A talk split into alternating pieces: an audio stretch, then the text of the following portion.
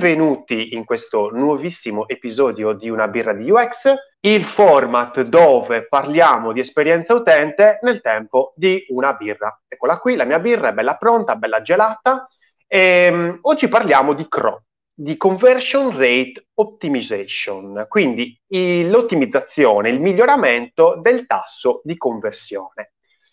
È un argomento semplice, è un argomento incasinato, secondo me è molto incasinato, e con noi oggi abbiamo due personaggi, diciamo, d'eccellenza, perché oggi in realtà abbiamo non una competizione, ma una competizione tra due figure abbastanza grosse della CRO. Abbiamo da un lato Rossella Cenini, la regina della CRO, che ci ordina di comprare il suo libro. La facciamo entrare subito. Ciao. Benvenuta, maestà. Grazie, buonasera a tutti. La ringraziamo per essere qui e per averci degnato della sua attenzione e del suo tempo preziosissimo. È un piacere. Dicevo ai suoi sudditi di acquistare il suo libro, perché sennò, come da regolamento, gli verrà tagliata la testa.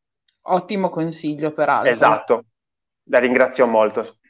Allora, però nel senso, regina, e io da umile stagliere della CRO, ovviamente, perché comunque sono da poco tempo che conosco questo argomento, sarà un 5-6 anni, ecco, lei ovviamente lo conosce da molto più tempo di me. Mi sta dando dell'anziana? Sua maestà e sua maestà, non ha tempo, non ha età. Ah, ecco. Però abbiamo un attacco da nord, maestà. Abbiamo un attacco da nord perché abbiamo Paolo Berto, il vichingo della CRO, che quest'oggi la sfiderà. Quindi vediamo un attimino chi ci farà capire un po' meglio. Che birra avete? Voi bevete la birra, io venendo dal nord devo per forza bere idromele, cioè è la mia bevanda sacra, va bevuta questa. Gli antichi norreni la producevano e va bevuta. Ma questo idromele praticamente te lo autoproduci, cioè faccelo vedere, perché me l'ha fatto vedere prima, è allucinante, è bellissimo. Vi mostro così, una cosa molto artigianale. Molto artigianale. Molto artigianale. Sì, no, è veramente molto artigianale. Io ritengo banale anche farlo. È più il tempo dell'attesa. Un po' di miele bollito, un po' di limone, un po' di lievito, un po' di zucchero e il tempo. Lo lasci riposare un anno, dopo lo travasi dopo un anno, lo lasci riposare un altri 6 mesi, quindi dopo un anno e mezzo hai un bel distillato. Sua Maestà, lei cos'ha? Beh, finora siamo 1-0 per Paolo, perché io ho una banalissima Weizen. Però almeno lei è stata alle regole, posso dire questo, maestà. Lei gioca in casa. Beh, oh ragazzi. Secondo me finisce male comunque. Partiamo con la primissima domanda. Cos'è la CRO? L'hai detto prima. È l'ottimizzazione del tasso di conversione, ma è riduttivo. Cioè, ma la conversione intendi, cioè, da cristiano a musulmano? Okay. La famosa conversione sulla via di Damasco. Esatto, perfetto. Però dire ottimizzazione del tasso di conversione è riduttivo, primo, e ti porta fuori strada. Perché quindi in realtà questo nome è sbagliato, cioè sarebbe sbagliato definirla così. Sì, secondo me sì, perché immaginiamo un e-commerce, se tutti i prodotti passassero da il loro prezzo a €1, il tasso di conversione aumenta di sicuro. Certo. Però il proprietario dell'e-commerce molto probabilmente da questa operazione ci guadagna molto poco. Magari ci guadagna utenti, ma questo è un altro tema. Questo è un altro discorso. Database, certo. È un altro tema.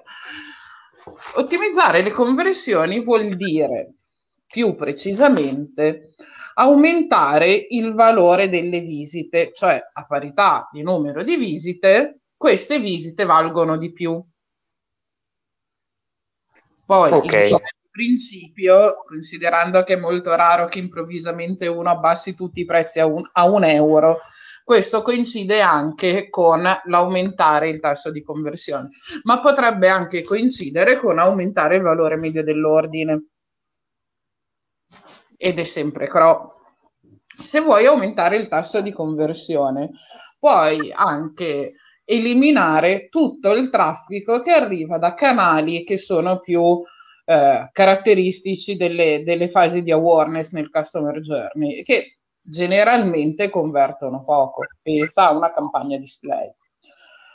Ma l'obiettivo della CRO non è tanto quello di aumentare il tasso di conversione, quanto quello, e qua permettimi una delle osservazioni, delle famose osservazioni: gli utenti di un sito si dividono in tre tipi: chi comprerà sicuramente da te, chi non comprerà mai, e chi oggi può comprare da te e domani comprare da un altro. Quindi vabbè, chi comprerà sicuramente da te, già convinto, non è che ti servano molti sforzi. Chi non comprerà mai da te, vabbè, non comprerà mai.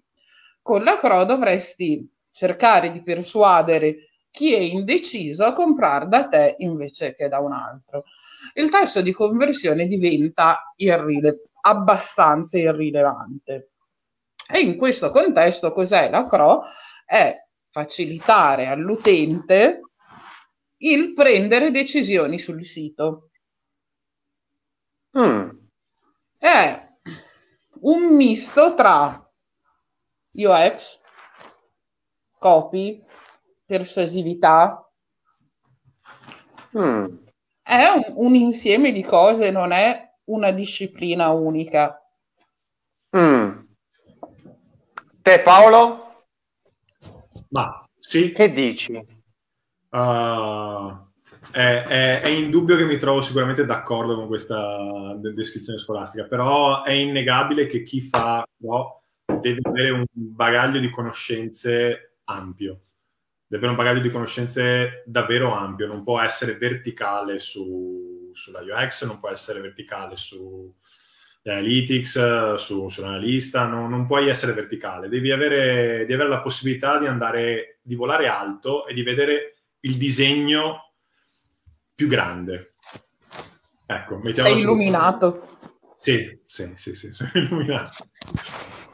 Ma scusate, allora, cioè, bellissime parole, per carità. Allora, però io, nel senso, voglio anche essere un po' pratico. Allora, se la UX, l'esperienza utente, è un qualcosa che comunque è enorme, già di per sé, da UX, e anche la UX non è solo un discorso di disciplina, ma è anche un mindset, è un modo di pensare, perché comunque avere l'utente sempre davanti, sempre al centro, è un modo di pensare.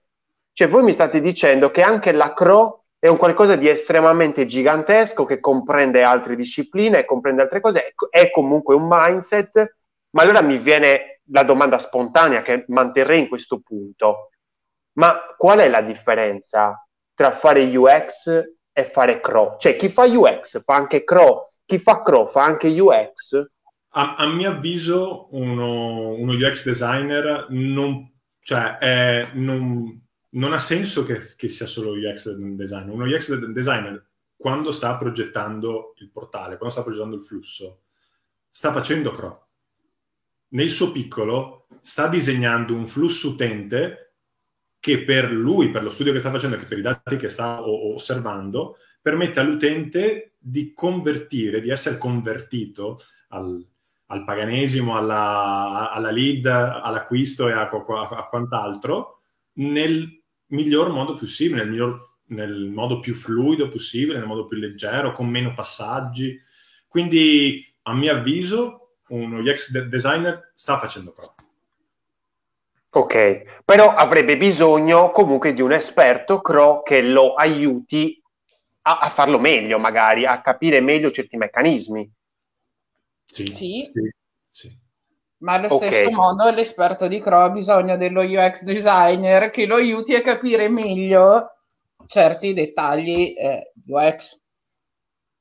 ok Ok, quindi praticamente non è un qualcosa che se io ho lo UX designer non c'ho il CRO perché tanto la UX è dentro la CRO, oppure che cioè, c'ho il CRO e allora non ho bisogno dello UX designer perché la CRO ha dentro la UX, cioè ho bisogno di entrambi.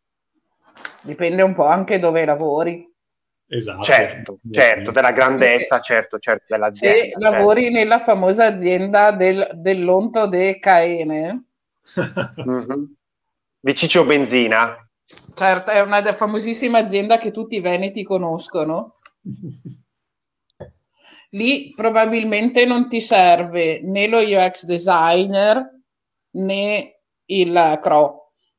Ti serve uno che faccia delle cose con un minimo di senso.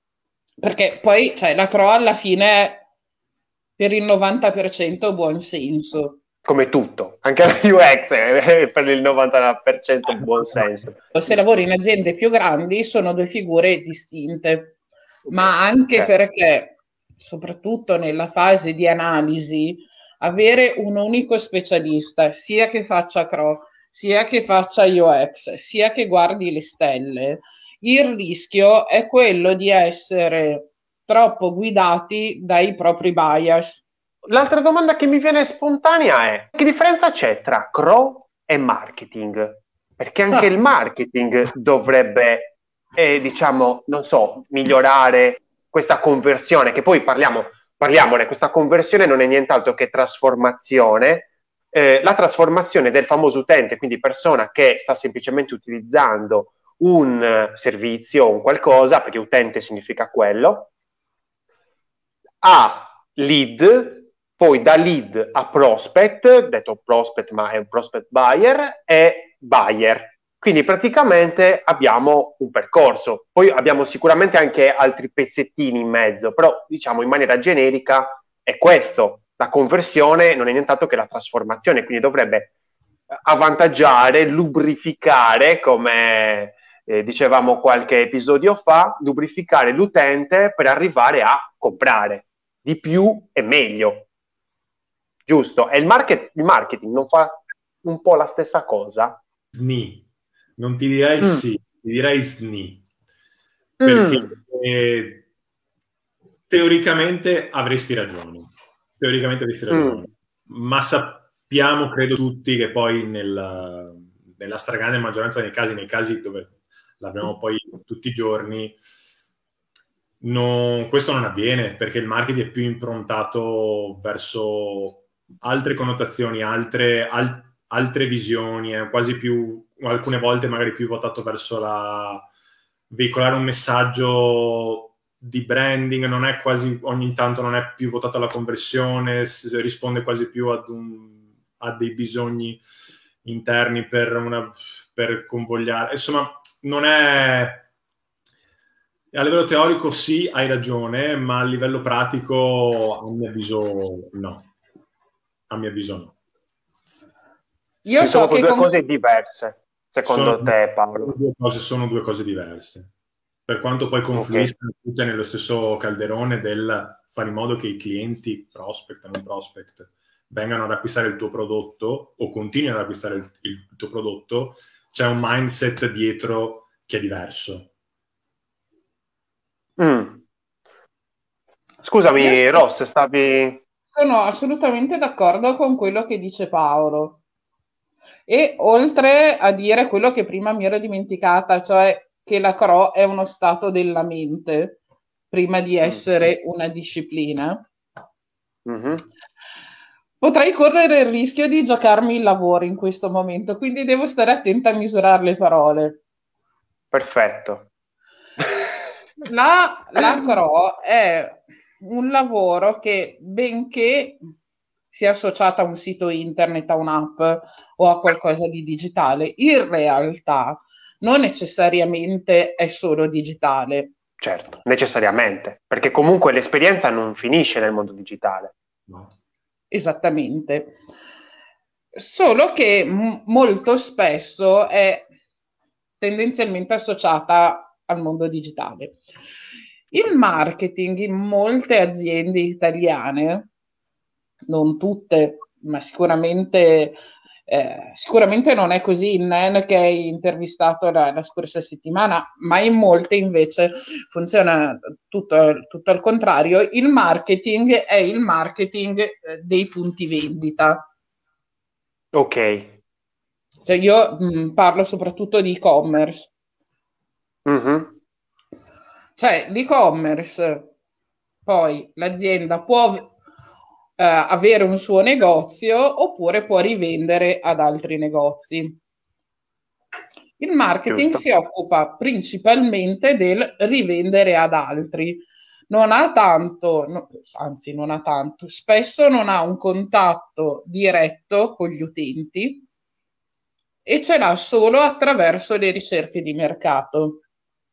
Ok. Che personalmente non amo così tanto, perché se le ricerche di mercato avessero sempre ragione non esisterebbe Red Bull, per esempio. Certo. E essere Mario Red Bull a me non farebbe schifo.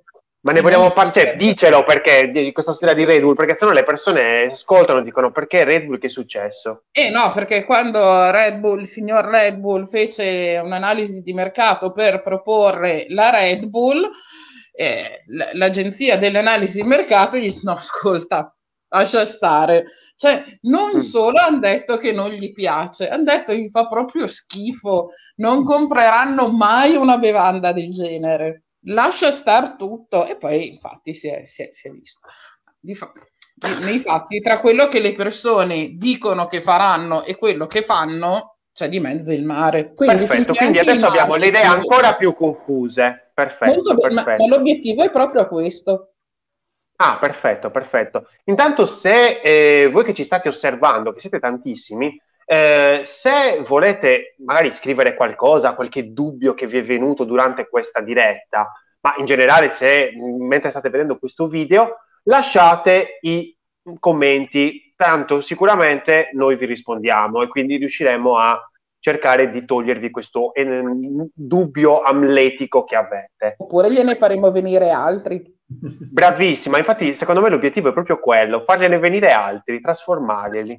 Allora c'è Corrado che dice: è documentato questo episodio della Red Bull oppure è solo una storiella metropolitana? Attenzione, ma Corrado, come si permette lei di insultare la regina?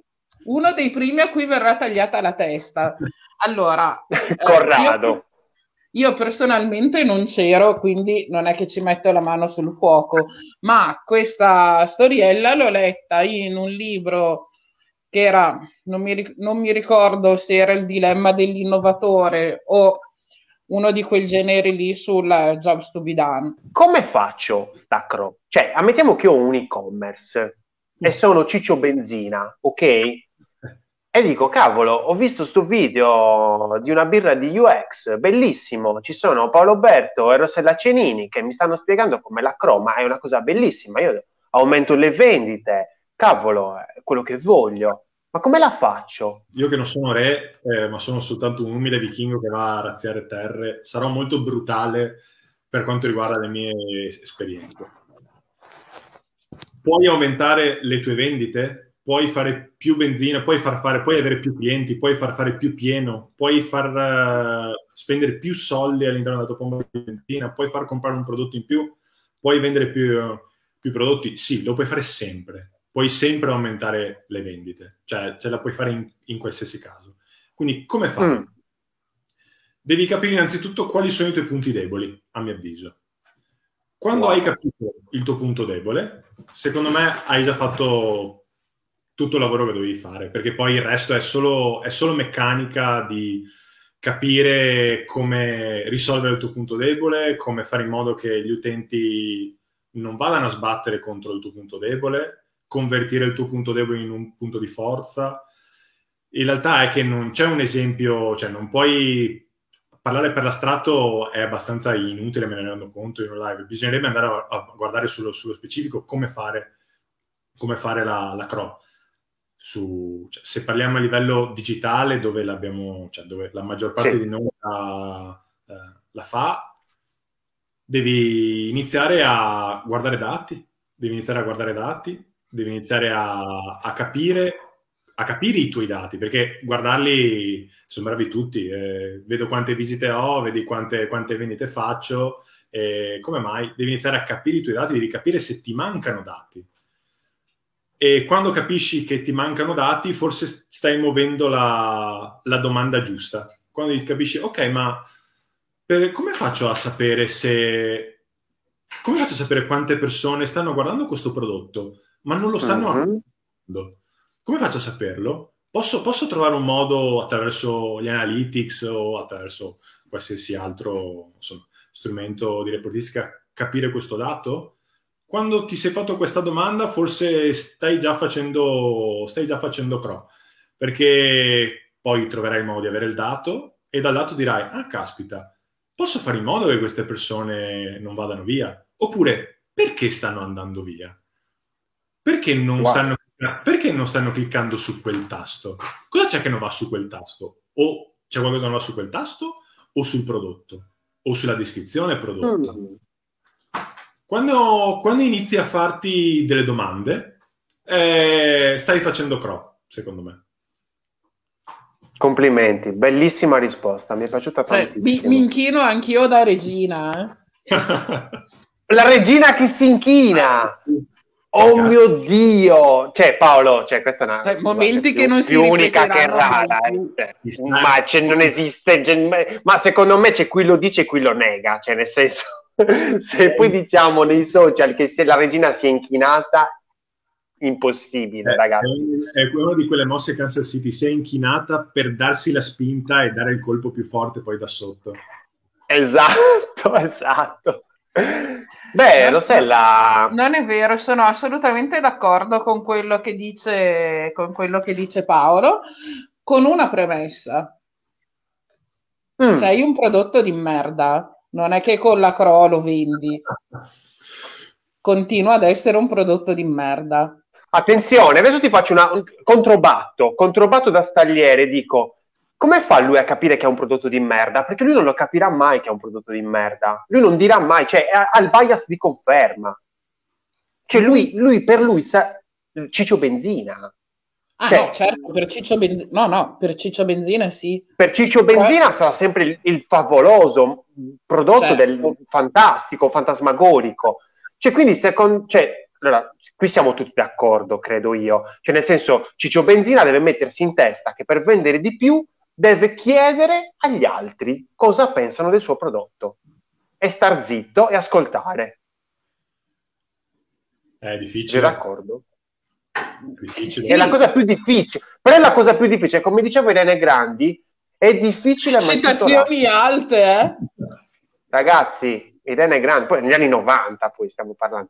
Comunque, è la cosa più difficile, ma è tutto lì, tutto parte da dire, ok, magari io non sono il centro dell'universo, giusto? Può essere giusta questa cosa? Accettare i propri limiti o i propri difetti, questo non ha solo a che fare con la Croa, ha a che fare con la vita in generale, credo. Con la psicologia, ragazzi. Qua Valeria fa una domanda contestuale, io la direi, ve la chiederei subito. È vero che principalmente vengono utilizzati test come test A/B nella Cro?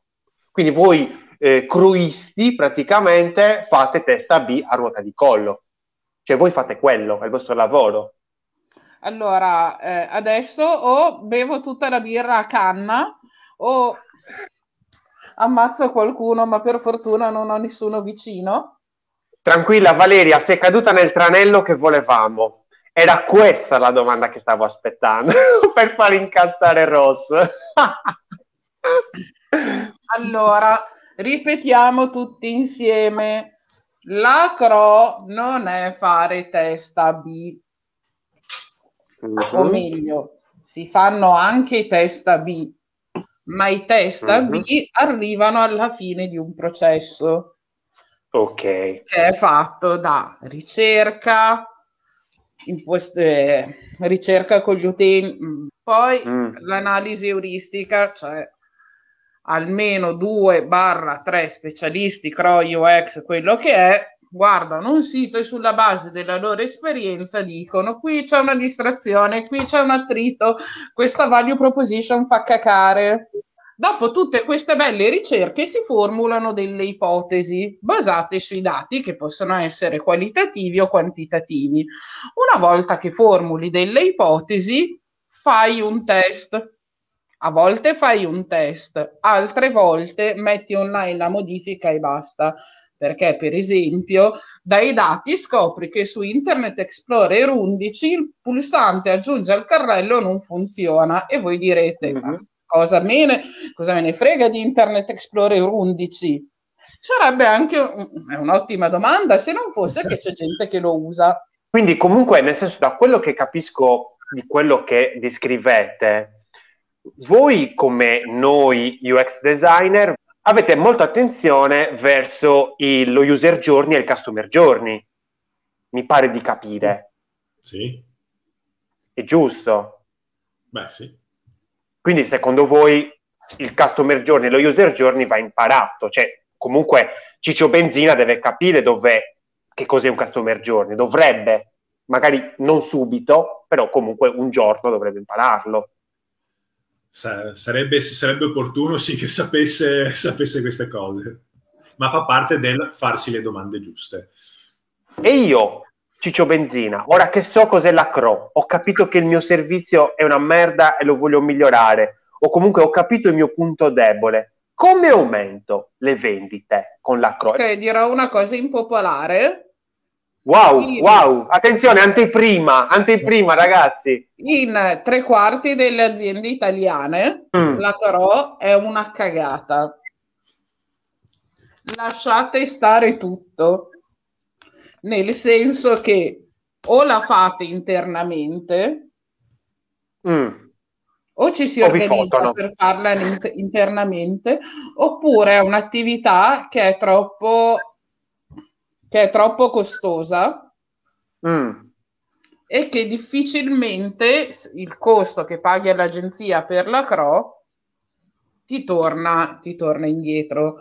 Questo per una serie di motivi che sono: la CRO è un'attività time consuming, ma anche perché per tutta l'attività di ricerca che c'è alle spalle. Ma una certa, dopo che hai fatto la ricerca, le cose che scopri, le ipotesi che vuoi validare, le devi mettere online, sia che fai un test, sia che le metti online senza passare per un test. Ma a questo punto, no, ma io ho solo un programmatore, mi deve aggiustare la chat. No, ma i programmatori devono fare tutt'altro. No, ma... Quindi, o si prende la CRO sul serio e la si tratta come un progetto con delle risorse dedicate, oppure è ovvio che non ci caverai un ragno dal buco, se non qualche indicazione. Ma non è che con questa affermazione lei vuole creare della scarcity e quindi dire la CRO è solo per pochi eletti e quindi magari non farlo, perché rischieresti che ti fottano malamente perché non ne capisci niente, perché ne capiresti sempre meno comunque di un professionista. No, non voglio trovare non voglio creare della scarsità, ma credo che sia meglio che chi decide di comprare un servizio CRO sappia cosa va incontro. Devi sapere che ti servono delle risorse da dedicare a quel progetto, le cose non si fanno da sole. Io ho lavorato in agenzia molti anni e sappiamo che i commerciali si venderebbero anche la madre pur di vendere qualcosa. Quindi sicuramente te lo dirà il commerciale. Triste ma vero. Quindi... se uno è sul punto del fallimento e si aspetta con la CRO di diventare ricchissimo in 30 secondi mentre dorme... Salvare tutto... senza fare niente, non è così. Quindi questo è un tema. L'altro che è correlato al secondo tema: bisogna essere disposto, per aumentare le vendite con la CRO devi essere disposto primo a metterti in gioco, che vuol dire tu non hai sempre ragione, anzi quasi mai. Secondo, essere disposto a ad accettare il pensiero degli utenti e sapere che non hai la verità in tasca, ma devi testare. Se fai un test, puoi fare un test vincente e un test perdente. Se ne fai due, puoi fare altrettanto, possono essere vincenti o perdenti. È evidente che per la legge dei grandi numeri, più test fai, più probabilità hai di avere dei test che ti fanno svoltare. Ti sembra un po' la scoperta dell'acqua calda, ma se fai 3 test all'anno non è che vai lontano. Certo, quindi più test fai, però devi essere preparato a fare test, devi avere un'infrastruttura sotto che ti riesce a fare questi test, perché se vuoi fare crawl, però c'hai 2 sviluppatori contatti, non ce la fai, perché comunque ci vuole del tempo fisico, cioè questo strada d'accordo proprio a livello proprio pratico, cioè nel senso a me mi è capitato di collaborare con clienti che sì, vogliamo fare crawl, però poi dopo io magari davo qualche consiglio di sistemazione di qualche cosa, sì, però ce l'abbiamo pronta tra 2 mesi. Sì, allora ciao, che cavolo di crawl vuoi fare? Cioè non è possibile, credo. Cioè lì mi sono detto, vabbè, alzo le mani, ragazzi, non potete fare crawl, almeno che non prendiate nuovi sviluppatori, altri sviluppatori, e ci mettiate una settimana a fare tutte le modifiche che vi ho dato, perché se no non andiamo da nessuna parte. Cioè, perché secondo me un miglioramento va fatto immediatamente, cioè, sì, questi test vanno fatti immediatamente, cioè i risultati se no diventano troppo lunghi. Cioè se io faccio un test a novembre e poi c'ho quello che ho studiato a novembre, ce l'ho a marzo, cioè dove voglio andare? Cioè ci sono 2 target diversi davanti a me, cioè gli utenti hanno fatto in tempo a cambiare, a diventare grandi, a crescere, cioè come diminuiresti il tasso di abbandono? La gente esce dal tuo e-commerce, come riusciresti a abbassare il tasso di abbandono del sito e quindi fare in modo che le persone rimangano? Allora, intanto capiamoci cosa vuol dire tasso di abbandono secondo te, perché da qualche parte, cioè la gente non è che entra nel mio sito e sta lì tutta la vita, per forza a una certa se ne va. Per tasso di abbandono io intendo quando gli utenti entrano nel sito e dopo 10 secondi vanno via. Quindi avere un tasso di abbandono molto alto significa avere, che ne so, un 98% di tasso di abbandono, un 97% di tasso di abbandono, con un numero, comunque con un tempo di stazionamento, quindi di rimanenza all'interno del sito molto basso, molto, eccessivamente basso, cioè talmente basso che non riusciresti a compiere niente, a compiere nessuna azione. La prima domanda che mi faccio è, ma sto portando il traffico giusto? Perché si può decidere il traffico? Posso decidere allora, che tipo di utenti... No, non è che lo puoi decidere, però se fai delle campagne Google, per esempio, decidi le parole chiave o quantomeno hai la possibilità di vedere le query che attivano gli annunci. Perfetto. E ammettiamo che io, cioè, ci ho lavorato, addirittura ho dei marketer che lavorano per me e mi stanno portando le persone giuste. Questo non è indice di successo, eh. Puoi fare una cosa che agli UX non piace, perché disturbi l'utente, ma se proprio non riesci a capire qual è il problema, puoi pubblicare un pop-up con una survey dicendo all'utente: ehi Ciccio Benzina, cos'è che ti ha portato sul sito? Guarda che questa cosa io non disdegno, cioè non lo so, magari sei abituata a... Allora non sei un fondamentalista. Allora, esatto, sì, nel senso, forse sei abituata a progettisti un pochettino più... Ma io sono un po' un mezzo ibrido, nel senso io, sì, faccio UX, però comunque da 5 anni sono dentro sti cavolo di meccanismi della CRO. Quindi comunque, cioè, capisco il pro che può esserci nel mettere una survey che ti dice dopo un certo tot di tempo, o magari figata questa, ragazzi, cioè, nel senso, questa scrivetevela se non la sapete, cioè mentre il mouse sta andando sopra, quindi da desktop, quindi verso l'indietro o verso il chiudi finestra, magari compare un pop-up che ti dice: sai che c'è, ti do il 10% di sconto se tu mi rispondi a questa domanda. Però aspetta, cioè adesso basta dare sconti sempre per qualsiasi cosa, le genti cassino la grana, nel senso che dobbiamo che molti marketer utilizzano come unica leva lo sconto. Dammi, cioè, iscriviti alla newsletter perché ti do il 10% di sconto, rispondi alla survey perché ti do il 20%.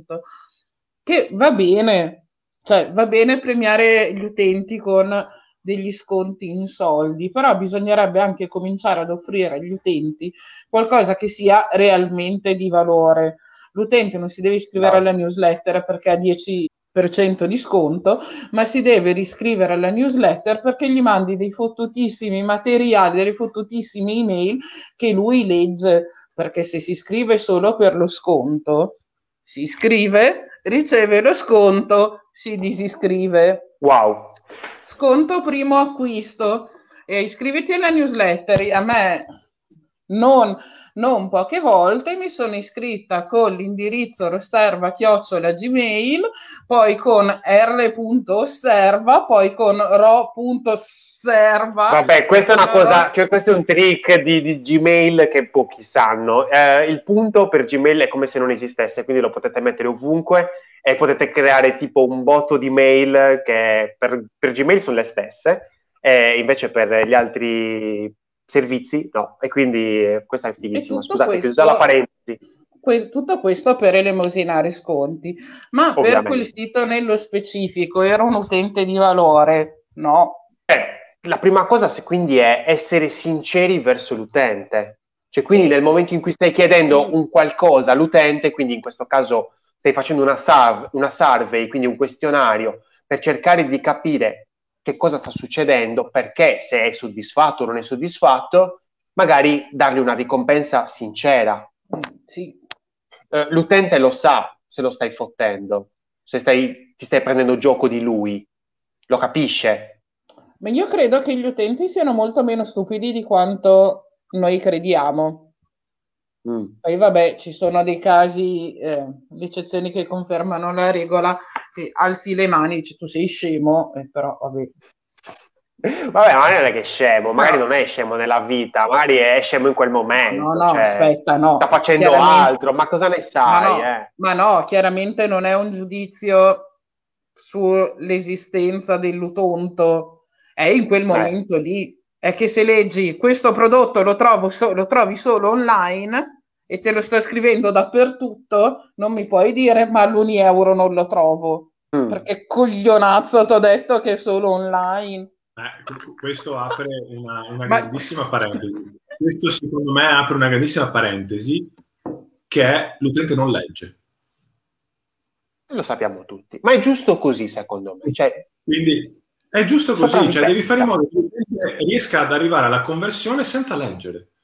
Lui deve sapere, lui deve già sapere il tasto per proseguire in quel punto, perché ormai ha abituato la sua mente che per l'acquisto il tasto è sempre messo in quel punto lì.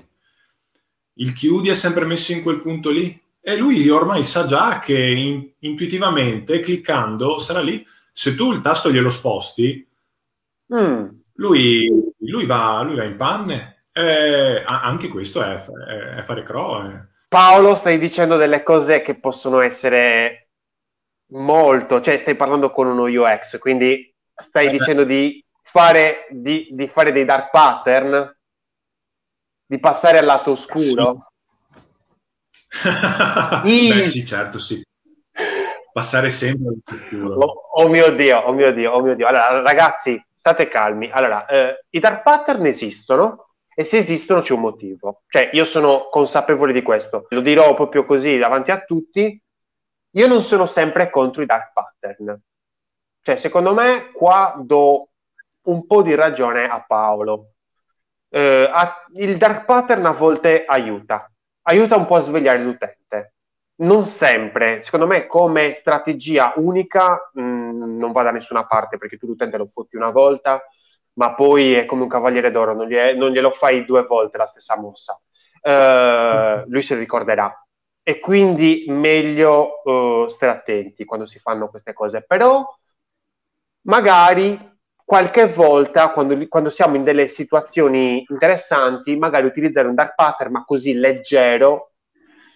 Dark pattern ovviamente sono dei sistemi, come lo si spiega in maniera semplice? Sono dei pattern oscuri, dark, quindi del lato oscuro, proprio preso da Star Wars, che in realtà vanno contro l'utente, contro come si può dire, le mappe che si è già creato l'utente, quindi praticamente vanno a scombussolare un po' la vita dell'utente, per ovviamente vendere di più. Quindi ci sono proprio delle anche librerie di dark pattern, per esempio dark pattern lo usa, come dicevo in qualche episodio del podcast, Ryanair, cioè famosissima per utilizzare dark pattern, però non per questo, cioè, non c'è niente che regolarizza il dark pattern comunque, cioè non c'è un istituto che regolarizza il fatto che stai utilizzando troppi dark pattern, però comunque in certi casi secondo me aiutano. Te che dici, Ross? Tu sai che io non ti parlerò più dopo questa supposta di saggezza, vero? E oh, raga, cioè, mi devo prendere le mie responsabilità. Perché? Ma tu puoi usare... allora, no, ma te mi dicevi, mi parlavi di pop-up che uscivano e poi adesso mi dici, non ti parlerò più. Perché? No, perché i pop-up che uscivano servivano per avere un'informazione che ti serviva dall'utente. Sì, però dentro al pop-up, anziché mettermi la X a destra, magari te la metto a sinistra. Io intendo questo, come dark pattern, cioè niente di eclatante. Allora, secondo me ogni croista o aspirante croista, e a questo punto anche gli UXers, dovrebbero leggersi le varie teorie, cioè le varie, una sola, i vari libri sui nudge. Cioè tu non devi circuire l'utente perché è generalmente rintronato. E è questo che fanno i dark pattern. Sì, però cambiare la posizione del chiudi da destra a sinistra, dai, non è questo grande dark pattern. Adesso non facciamone una roba gigante. Cioè magari scrivete nei commenti cosa ne pensate di questa cosa. Ti parlerò ancora, ma poco. No. Dai, difendimi Paolo, però, dai. Cioè, mi hai mollato così, hai detto dark pattern e poi l'hai mollata lì, cioè mi lasci da solo a disquisire con la regina. Il mio commento iniziale era più riferito a quei designer che cercano sempre di propinarti il sito innovativo, iper mega non plus ultra, eccetera eccetera eccetera, che però può capitare che disorienti l'utente. Magari è veramente astonishing, cioè tu lo apri e dici wow, ma che figata assurda, ma l'utente non si ritrova nella navigazione, perché ormai è abituato a navigare i siti in un determinato modo, a trovare le informazioni in un determinato posto. Però il designer a quel punto lì voleva fare un qualcosa di strabiliante, ha cambiato, ha messo le foto in fondo alla pagina e un copia accattivante sopra, la CTA a sinistra e non a destra, eccetera eccetera, e tu domandi ma perché non vendiamo? Il sito è bellissimo. E qua si apre un'altra parentesi su il bello non converte o il brutto converte. È una parentesi e una lotta che può andare avanti all'infinito. Io volevo fare un'osservazione a questo proposito. A parte che non è bello ciò che è bello, ma è bello ciò che funziona. A parte. Grande osservazione. Ok, questo siamo. Sì. Però c'è una cosa da tener conto sui siti belli. Non è detto che un sito bello non funzioni, perché, come Lorenzo sa bene, le aspettative governano il mondo e dipende... Allora, Ross, io mi leggo quell'articolo almeno una volta al giorno, è il mio Padre Nostro. Bravo.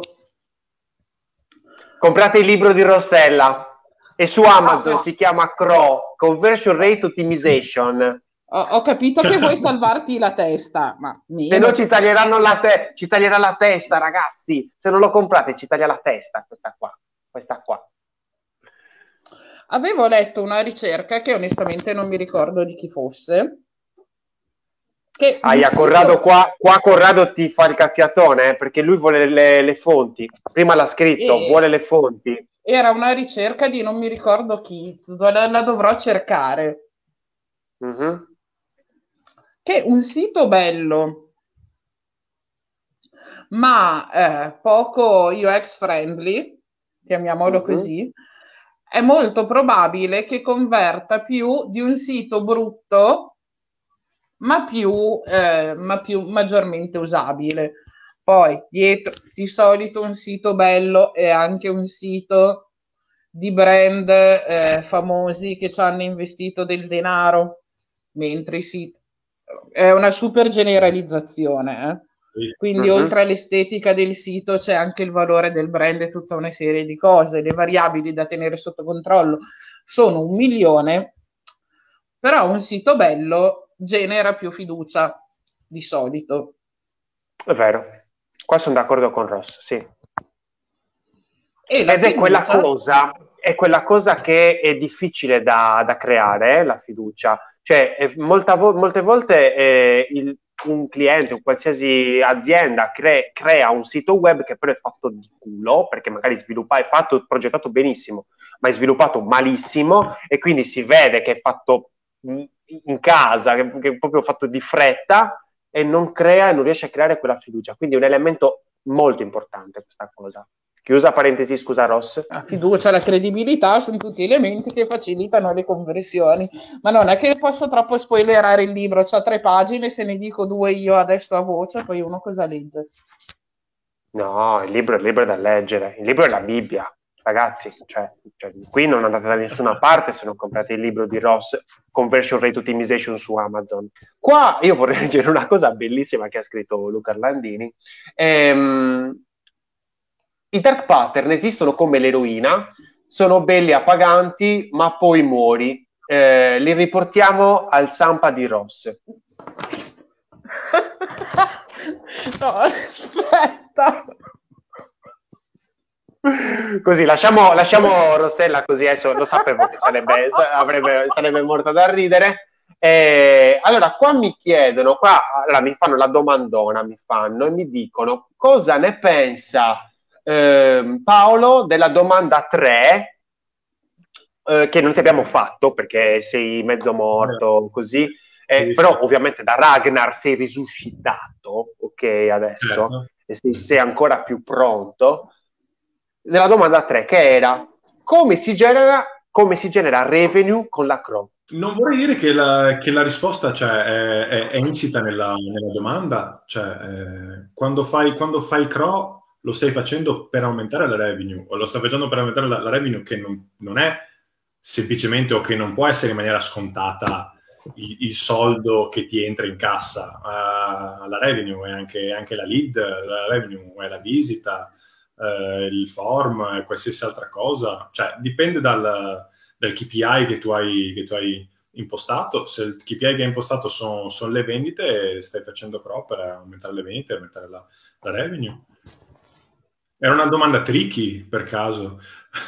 Qua c'è Corrado che prima era fissato con le fonti, ha ragione, adesso la mette un po' sul filosofico. È un po' come le persone, quelle belle attirano anche se sono vuote, almeno a primo acchito. Non c'è una seconda occasione per fare una buona prima impressione. Dipende dal KPI che tu stai mettendo in considerazione, cioè essere bello, il tuo KPI che stai prendendo in considerazione è essere guardato in piazza da più persone possibili, avere più appuntamenti possibili al sabato sera, farti offrire più cocktail possibili in discoteca, dipende da qual è il tuo KPI. Oh, guardate dipende che nel senso non è una cosa... Aspetta un momento. Che il KPI sarà sempre cioè, considerando che escludo che un e-commerce o un sito voglia fallire, il KPI sarà sempre, cioè l'obiettivo sarà sempre la conversione e fatturare di più. l'estetica del sito, semmai può essere un'attività necessaria per aumentare, cioè non è la causa del tasso di conversione che aumenta, delle conversioni che aumentano, ma è un fattore che facilita l'aumento delle conversioni.